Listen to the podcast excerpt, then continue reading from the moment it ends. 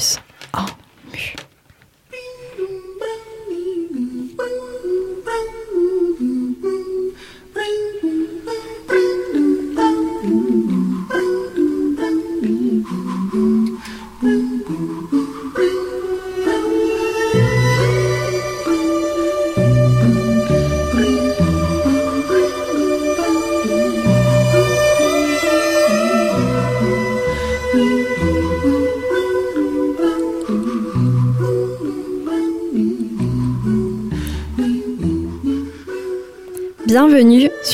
En Mu, l'émission qui vous dévoile le métier et le parcours de personnes inspirantes en pleine mutation professionnelle.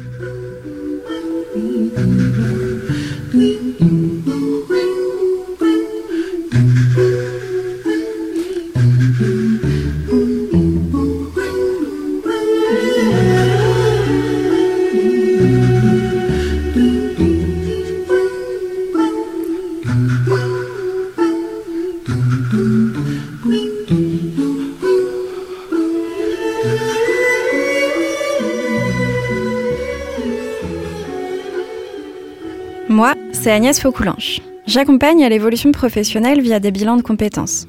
Au quotidien, j'aide des femmes et des hommes à rêver leur futur et à le rendre viable. Ensemble, nous questionnons ce qui crée l'étincelle chez eux. Nous explorons le champ des possibles pour éclaircir le chemin professionnel souhaité. À travers cette émission, j'aimerais vous faire découvrir autant à eux qu'à vous autres des métiers, mais aussi des histoires de personnes inspirantes qui ont osé rêver et s'écouter. Entendons nos invités nous conter leur mue. Ce passage où se produit un renouvellement, se révèle une autre peau à assumer avec ambition. Chaque mois, vous découvrirez un nouveau portrait. Et chaque portrait sera divisé en deux parties. La première portera sur la découverte du métier et la seconde sur la période de transition professionnelle.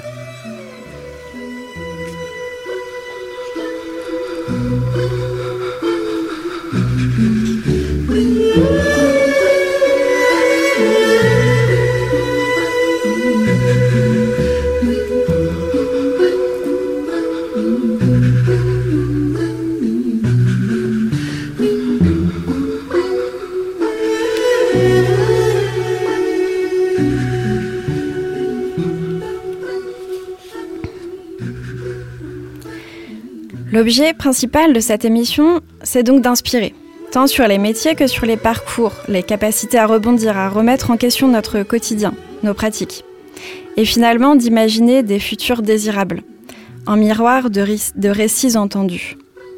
Le mantra de mon invitée, qui est rédactrice, est justement Demain s'écrit aujourd'hui. On va donc parler écriture, futur, métier et identité aujourd'hui avec Élise Barrault dans les studios de Radio Campus Toulouse. Bonjour Élise. Bonjour. On se connaît depuis huit mois maintenant par l'intermédiaire d'une amie qui nous a proposé de constituer un groupe d'échange avec entre, entre, entre entrepreneuses. Pour moi, ça a tout de suite été un coup de cœur amical pour chacune d'entre vous.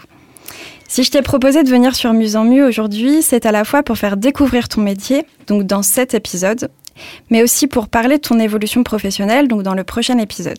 Mais c'est aussi parce que je te trouve particulièrement inspirante par tes engagements, tes réflexions de fond, ta façon de pratiquer ton métier en conscience avec les enjeux actuels de la société. Pour te présenter un peu, je dirais que tu es une poétesse d'autrui, une plume de professionnel. Tu manies les mots avec douceur et justesse pour faire émerger l'essentiel, l'identité et aider à retranscrire l'univers d'une personne. Tu as mille autres cordes à ton arc et j'ai très envie de partager toutes ces compétences, mais je vais te laisser toi-même les expliquer. Pour toi, concrètement, en quoi consiste le métier de rédactrice? Le métier de rédactrice, c'est donc euh, d'accompagner des organisations qui peuvent être des institutions, des entreprises ou des associations par exemple, à, euh, créer du contenu euh, pour eux. Donc ça peut être du contenu internet pour un site pour un site web par exemple pour expliquer leur activité. Euh, ça peut être euh, donc euh, aussi des, des, flyers des choses pour euh, pareil diffuser de l'information dans le cadre d'événements ou des plaquettes aussi ça peut être aussi les aider à trouver un nom, que ce soit pour leur activité, encore une fois pour un événement ou pour un, ou un concept aussi. c'est aussi aider à trouver des phrases d'accroche et tout ça de manière très alignée avec qui ils sont et à qui ils s'adressent. Donc ton métier, ça va être un peu de trouver le fil rouge en fait euh, euh, en termes de communication et ensuite de le mettre en place euh, potentiellement via différents médiums. Donc la plaquette, ça peut être aussi le script de vidéo, oui, c'est ça, exactement. Il y a aussi les, euh, on peut voilà être amené aussi à écrire des, des scénarios vidéo euh, euh, et aussi, enfin, accompagné pour tout ce qui est euh, charte éditoriale, calendrier éditorial. voilà, ça fait un peu le spectre est assez large en fait, et, et toujours dans l'idée de partager et l'identité et les messages, du coup, de manière le plus adaptée possible à la cible qu'elle vise. Donc justement, tu parles de messages. Est-ce que tu peux nous préciser les sujets, euh, tes sujets favoris un petit peu, les sujets sur lesquels euh, tu travailles? Alors du coup, euh, comme tu disais, donc je suis rédactrice et, souvent donc je complète en disant que je suis spécialisée sur les sujets du développement durable. Aujourd'hui, c'est un, grand et vaste terme. Euh, dans l'idée, donc je travaille beaucoup avec des acteurs que bah, je qualifie d'engagés, qui sont investis sur toutes les thématiques de la transition. Donc en fait, c'est assez vaste et c'est ça qui est aussi très chouette dans, ce métier. Euh, ça peut être aussi bien donc travailler sur les secteurs de de l'agriculture, ça peut être euh, travailler sur le, la biodiversité, sur l'économie circulaire, sur l'éducation. Euh, voilà, j'ai quelques idées comme ça qui me viennent. Il y en a plein d'autres, peut-être que ça viendra au fur et à mesure de, de l'échange. Est-ce que tu peux nous parler un petit peu de, résultats que tu as pu observer chez les personnes, des, des clients, des structures que tu as, que as accompagnées? Euh, Tu me parlais euh, par exemple de Cyclope.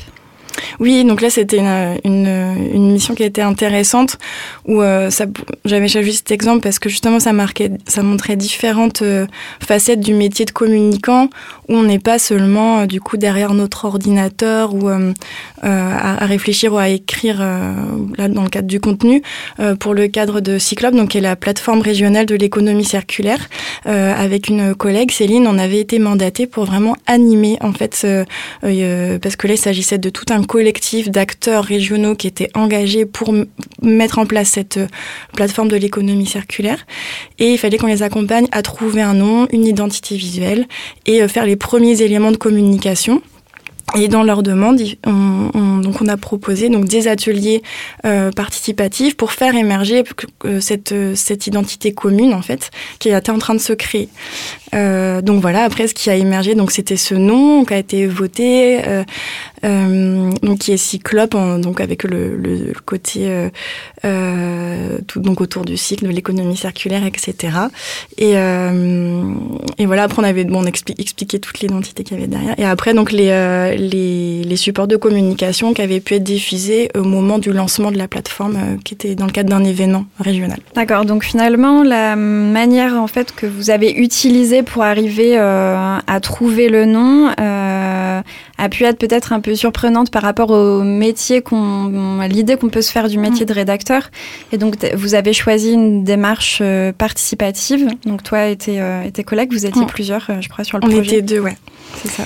Et donc vous avez permis à, aux entités euh, qui étaient en lien donc avec euh, ce qui est devenu Cyclope de mhm. participer vraiment et du coup de, de s'approprier euh, un petit peu les choses.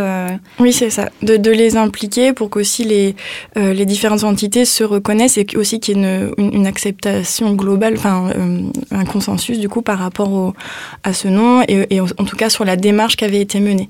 de la même manière, sur le côté justement communication engagée, nous-mêmes, on, on s'était aussi positionné sur le fait que dans notre manière d'animer et les outils qu'on utilisait, on utilisait aussi donc par exemple des outils libres, ce genre de choses. Donc toute la suite Frama qu'on avait utilisée pour toute la démarche participative, euh, c'était, ça faisait aussi partie des critères qui avaient joué en notre faveur, euh, je crois, enfin parmi d'autres, hein, toute la, c'était l'ensemble de la proposition, mais c'est, cette sorte de cohérence euh, qu'il y avait avec du coup euh, ma collègue qui était aussi, euh, qui résonnait avec celle des acteurs avec lesquels on travaille.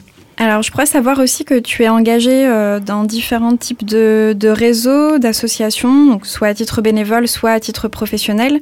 Est-ce que tu peux nous en parler un petit peu euh, Good IT, par exemple, Reboot? Alors, du coup, il y a le, le, collectif Good IT, donc, qui est un, un collectif euh, donc, qui est sur Toulouse et la région Occitanie au sens large, qui est qui s'est formé sur le thème donc, de, du numérique responsable. il a été créé pendant le confinement, je crois, pendant cette période-là. Et donc, euh, depuis, il y a plusieurs euh, donc, euh, réalisations qui ont été faites. Et donc, l'idée, c'est de, en tout cas, on, fait une, on fait une veille commune sur ces thématiques. On monte en compétence aussi sur ces thématiques parce qu'on est tous, ce qui nous réunit, je pense, c'est qu'on est tous des professionnels qui cherchons à améliorer nos pratiques sur ce sujet et en même temps à former, se former, transmettre, etc. Donc, ça, ça pas mal comment, nos pratiques professionnelles. Et puis, euh, donc là, c'est plutôt donc un collectif local. Et puis là, plus récemment, j'ai intégré le collectif Reboot. Donc là, c'est national. Et euh, c'est un, collectif de, sur la communication euh, euh, engagé. Du coup, donc depuis donc plusieurs mois, on prépare donc la deuxième édition de, de l'événement Reboot, donc aura lieu du, du 14 euh, au 18 novembre. Et donc l'objectif, c'est de un, un, événement sur la communication responsable qui s'adresse en premier lieu, c'est un événement étudiant, donc qui s'adresse aux étudiants d'école de com. Euh, il y aura des conférences, tables rondes, ateliers en ligne le lundi et le vendredi, et puis un hackathon pour les écoles qui veulent qui veulent participer euh, euh, donc entre, le lundi et le, vendredi. Il y aura une remise des prix et beaucoup de sujets très très intéressants sur la communication euh, responsable et de, des intervenants très, voilà, qui vont être passionnants. Oui, je crois que c'est toi en grande partie qui, qui chapote un petit peu, qui pilote. Euh, ah, pas, non, non, pas forcément. Pas du tout. Non, non, non, non. Okay. Non, non, c'est moi j'ai intégré en cours de route là okay. ces, ces, derniers mois et donc voilà j'ai donné, euh, j'ai contribué à la hauteur de, du temps que j'avais. Voilà. D'accord. Mm, mm. Et est-ce que tu peux nous dire un petit peu les, euh, les, les noms euh, des personnes qui vont intervenir grosso modo? Euh, du coup, quelques noms. Alors, en fait, il y en a beaucoup, parce qu'il y, a quand même plus d'une dizaine de, de, conférences table ronde. Dans les noms qui sont connus, donc, euh, il y a euh, Jean Convucy, il y a euh, Gauthier Roussil et Timothée Paric, par exemple. voilà. Et, et, encore plein d'autres. Je vous invite à, à, aller consulter le programme qui est en ligne sur Reboot. Ok. Merci beaucoup, Elise Barrault. Alors, maintenant, rentrons un peu plus profondément dans les, les compétences, euh, puisqu'on parle de métier, métier de rédacteur. -hmm. Selon toi, quelles sont les compétences euh, clés euh, auxquelles on ne pense pas forcément pour le métier de, de rédacteur? Mmh. Bonne question. auquel on ne pense pas forcément. Euh, moi, je dis que, enfin, je, je saurais pas forcément. Je trouve que c'est beaucoup un métier d'écoute. Euh, euh, peut-être ce qu'on pense pas forcément, peut-être qu'il y a en arrière, euh, c'est tout le côté euh, la veille. Moi, je sais que dans mon métier, euh, vu qu'on est, je suis sur des sujets beaucoup transition, etc., et que ça bouge énormément, et en plus euh, c'est, c'est quand même transversal à tellement de thématiques, je trouve qu'il y a une grosse part en fait du, du métier qui, qui consiste à, ouais, à faire de la veille et repérer un peu ce qui, ce qui bouge, les acteurs. Euh, pour en fait toujours bien comprendre aussi l'environnement euh, après des, clients avec lesquels je vais travailler, et, etc. Sachant que ça bouge beaucoup, beaucoup, beaucoup sur ces sujets-là. Donc peut-être des capacités d'adaptation aussi par rapport, euh, par rapport aux différentes personnes que tu peux avoir en face de toi pour entrer un peu dans leur univers et puis même par rapport aux méthodes euh, euh, ou aux techniques puisque ça, ça peut pas mal évoluer enfin, en, en, termes de sujets aussi, de toujours continuer à se renseigner. Et, euh, j'ai noté aussi tout ce qui est euh, finalement animation d'atelier, qui va pas forcément être systématique en fonction des clients, etc., mais qui peut être un plus aussi. Oui, bah là tout ce qui est tout ce qui peut être autour de oui de l'animation des démarches participatives effectivement euh, c'est pas dans actuellement mais c'est pas c'est pas quelque chose que je fais forcément souvent mais c'est quelque chose qui peut arriver et qui est intéressante de aussi ouais dans, dans ces métiers là. Alors toi, comment tu arrives à t'immerger dans l'univers des autres? Quand tu dois euh, rédiger euh, un texte pour communiquer sur une personne, soit euh, pour dans le cadre d'interviews, soit dans le cadre de de textes de communication Comment tu arrives à, à cerner l'univers d'une personne et à le retranscrire? La manière dont moi je le, fais, c'est d'abord il y a une phase de vraiment de documentation. Euh, quand je sais que je vais rencontrer euh, telle ou telle personne, euh, il y a d'abord un, court échange. Après, si c'est sur un, un, projet, une entreprise, euh, effectivement, je vais me documenter. Si c'est d'abord sur leurs documents à eux, si c'est un secteur que je connais pas beaucoup, je vais aller chercher, euh, je vais élargir. Et puis après, souvent, il y a souvent oui, une période, un moment d'interview, donc qui peut durer, que je guide. J'ai mes propres outils, etc. Et puis bah après, il y a de la liberté autour de ça, bien sûr. Et puis, et puis donc voilà, globalement, c'est ça. Et beaucoup de reformulation. Enfin, du coup, voilà, c'est entre écoute active et reformulation pour être sûr que voilà, les, mots que je vais utiliser déjà dans l'échange avec la personne, ben, c'est, elle, se reconnaît là-dedans. Voilà. Donc, c'est un petit peu comme ça. Être vraiment bien en miroir de la personne pour qu'elle se sente euh, en parfaite adéquation d'une certaine manière avec ce que tu dis et ce que tu peux. Euh, dans l'idéal, après, dans l'idéal, il y a toujours le filtre de, de ce que je suis, de ce que la personne est, etc. Mais ouais, c'est un peu. Qu'est-ce qui t'anime particulièrement dans ton métier aujourd'hui? Euh, Alors, je crois que ce qui m'anime et qui est un peu depuis le début aussi, c'est la, la, grande diversité des sujets et puis des rencontres. Euh, et, j'aime me dire aussi que dans le métier bah, de la rédaction, mais de la communication en, général, c'est quand même, euh, je trouve, un, bel observatoire de ce qui se passe, euh, de ce qui bouge, etc. Surtout comme je suis orientée sur les, sujets beaucoup de la transition. Euh, ouais, j'ai toujours de la curiosité pour aller découvrir ce que font les gens, comment ils le font, c'est quoi les valeurs derrière. voilà, donc la diversité, la rencontre et l'engagement, je crois que c'est ce qui me motive le plus.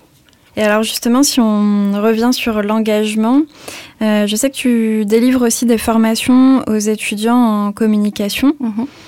Aujourd'hui, tu les axes autour de la communication responsable, tu parles de lucidité aussi face aux enjeux écologiques. Qu'est-ce que tu souhaites véhiculer dans ces formations et quel est ton rôle selon toi? Hum, Excuse-moi, j'étais encore sur la question d'avant, j'étais en train de me dire. En fait, sur tous les projets, ce qui me stimule aussi, dans tous les projets justement euh, que, que j'ai euh, réalisés, à chaque fois, c'est toujours en binôme ou en équipe. Donc là, j'avais cité donc euh, Céline. Il y a aussi donc là pour les cours, effectivement, mes collègues de Rose Primaire. Et ça, ça fait aussi partie des, de ces de ces dimensions qui sont, qui sont stimulantes aussi de travailler avec différents types de partenaires et qui te nourrissent aussi euh, dans, dans leur méthodologie, dans leur approche, dans leur angle, etc. Ça, c'est important aussi. Donc, les différentes formes de collaboration, quoi. Ouais, carrément. À chaque fois, autour d'un projet, tous les, les, différents types de collaboration, euh, ça fait aussi partie de ce qui est très, très stimulant. Donc, c'est clairement pas un métier où tu te sens seul. Non, non. Ça dépend. Des fois, il y a le côté, euh, ça peut, des fois. Il y a le côté, euh, des fois, euh, écriture.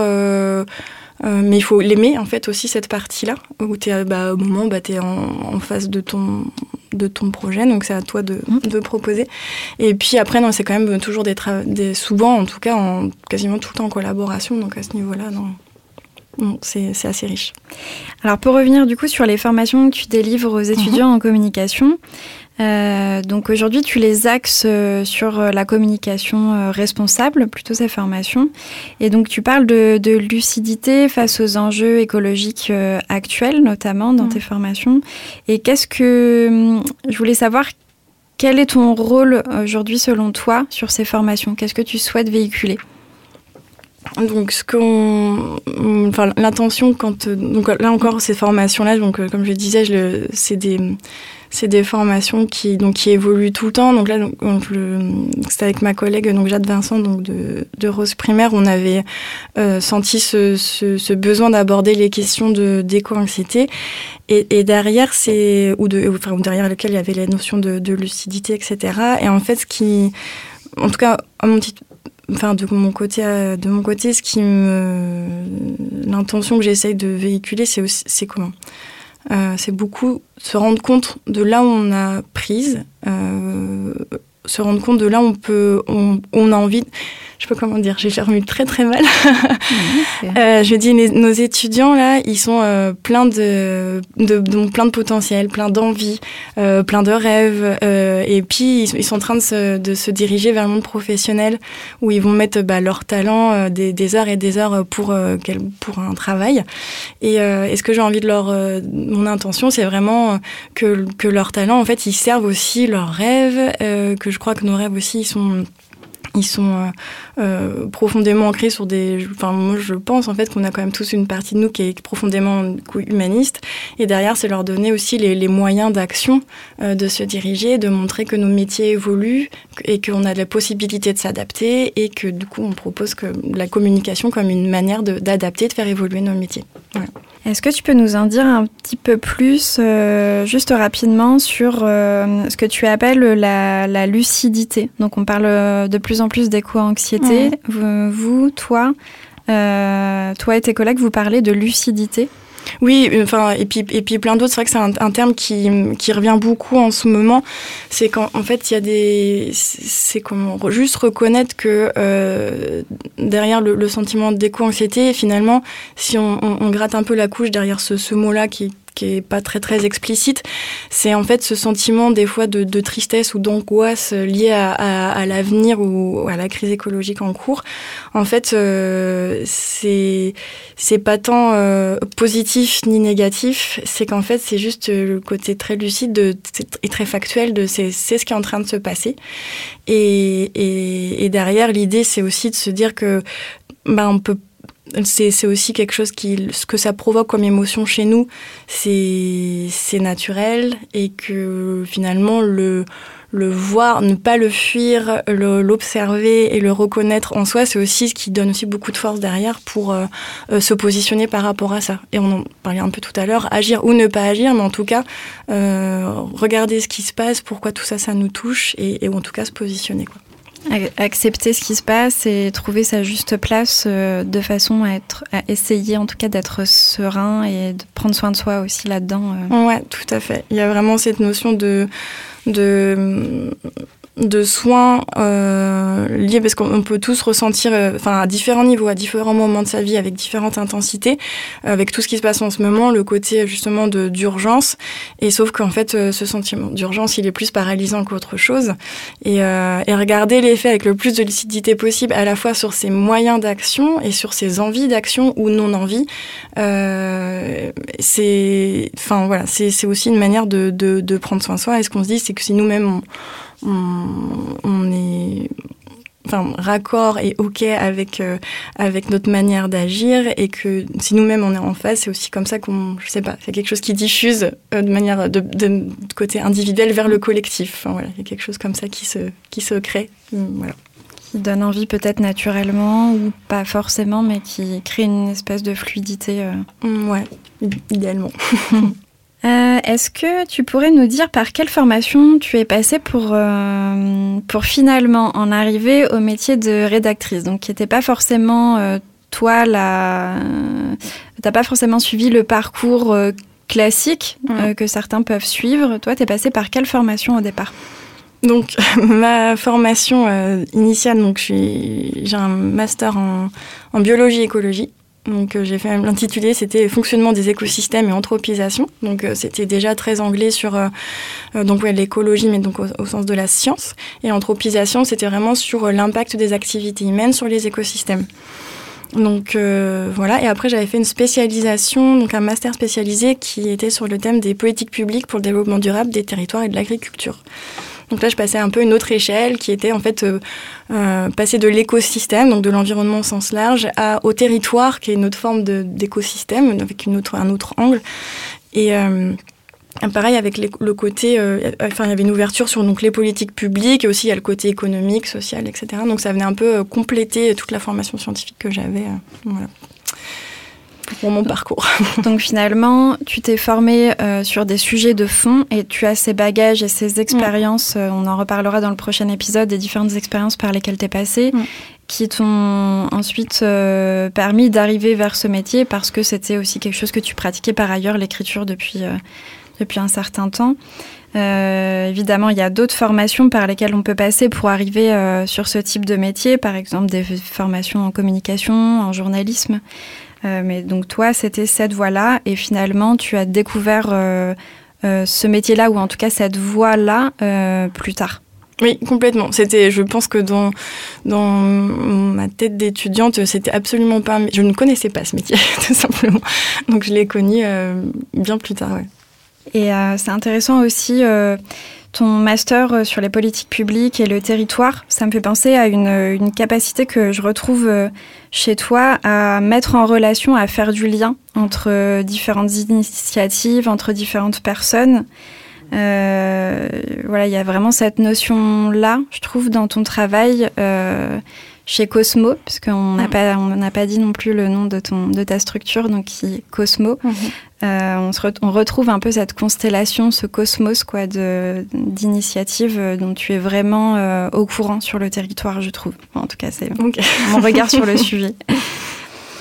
Pour finir, est-ce que tu aurais euh, une astuce euh, à donner pour ceux qui n'ont pas l'habitude d'écrire, d'écrire sur soi, de se présenter? Alors déjà, c'est un exercice qui n'est pas simple de euh, écrire sur soi, se présenter, je pense que le, ce qui aide à le faire, c'est d'aller questionner ceux qui nous connaissent bien aussi, pour se rassurer un peu.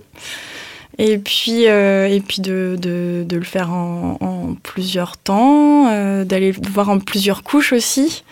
Et puis, euh, c'est quand même un exercice qui est quand même pas super simple. Et euh, ouais, je dirais de, de, prendre vraiment de prendre le temps et puis d'aller voir euh, les valeurs en fait, qu'est-ce qui anime. Moi, je dis ce qu'il y a dans les tripes, et puis d'aller parler de ça. Et justement, sur euh, questionner les autres euh, qui nous connaissent bien, euh, c'est justement une méthode qu'on va utiliser en bilan de compétences pour mieux se connaître soi-même et arriver à identifier ses propres compétences. C'est vrai que c'est pas toujours évident d'arriver à prendre du recul et à et à accepter en fait aussi qu'on a des forces et, et, à se donner cette légitimité là. Euh, et, du coup, ça va être une technique qu'on va utiliser à la fois pour euh, aller questionner des personnes qu'on a rencontrées dans notre parcours professionnel ou même des personnes de notre entourage personnel euh, pour faire ressortir les forces et surtout ce qui, ce qui paraît être particulièrement fluide dans notre manière de, de travailler ou d'être simplement au quotidien. Mmh. Et ça, c'est quelque chose que j'entends euh, de façon assez récurrente. Euh, D'ailleurs, on en a parlé aussi avec Audrey à sur la dernière émission, finalement, de, de voir quel, euh, qu'est-ce qu'on fait de façon récurrente sans vraiment s'en rendre compte et de façon naturelle, en fait, euh, qui, qui peut nous, nous faire prendre conscience de cette compétence phare qui peut-être peut devenir notre métier ou simplement de la renforcer pour pour, euh, pour se distinguer d'autres personnes dans une équipe, être complémentaire, euh, etc. Ben. Mais oui, voilà, c'est exactement, euh, c'est à ça que sert justement le, le fait d'aller voir à l'extérieur, parce qu'il y a effectivement des choses qu'on ne voit pas, qui sont si naturelles et si intégrées en nous qu'on ne voit pas, que c'est aussi ce qui fait notre patte, aussi, notre différence. Eh ben, merci Elise pour, cette, pour cet échange sur ta profession de rédactrice. Donc au travers de cet échange, du coup, on a pu mieux comprendre euh, en quoi consistait ton métier finalement et découvrir certains aspects, c'est-à-dire euh, bah, le métier de rédacteur, bah, il n'est pas si solitaire finalement, il n'est pas si solitaire que ça. Euh, il y a certaines compétences qu'on supposait pas forcément en lien avec le métier de rédacteur. Moi, c'est vrai que j'ai, je me suis redit effectivement l'animation d'atelier, la facilitation, euh, ça s'intègre de plus en plus dans les métiers actuels et bah, ce métier-là en fait partie aussi. Euh, de se rappeler aussi qu'on n'a pas forcément, qu'il n'y a pas forcément un parcours type pour arriver euh, sur certains métiers et au contraire, c'est parfois beaucoup plus riche mm. d'arriver euh, à prendre des, des, voies différentes. Et puis, moi, ça m'a rappelé vraiment comment on peut intégrer nos préoccupations et nos priorités dans nos métiers, ou plutôt comment faire de nos priorités nos métiers. Donc, merci Elise. Merci à toi. Alors, pour ceux qui voudraient euh, suivre Elise Barrault, donc je vous invite à vous rendre sur son LinkedIn Elise Barrault, B, Barreau B-A-2-R-E-A-U, ou sur son site www.cosmo.fr, donc Cosmo, K-O-S-M-O-T-S.fr. Merci aussi à l'équipe de Radio Campus, euh, donc aujourd'hui Thomas Delafosse, euh, qui était à la réalisation et à la technique. Vous avez entendu le morceau de musique euh, Grace de Yo-Yo et Bobby McFerrin. Et donc, vous retrouverez le prochain épisode dans 15 jours, euh, donc lundi à 17h sur Radio Campus, puis sur euh, à peu près toutes les plateformes de podcast. Et lors de ce prochain épisode, vous, entendrez euh, la deuxième partie de notre entretien avec Élise Barrault sur sa reconversion, alors ou plutôt euh, sur euh, sa bifurcation, on va dire, son pas de côté. Euh, vous pourrez donc retrouver l'émission sur le site de Campus FM, campusfm.net ou sur musenmu.fr. Et donc tous les épisodes sont également disponibles sur quasiment toutes les plateformes de podcasts. Merci à vous.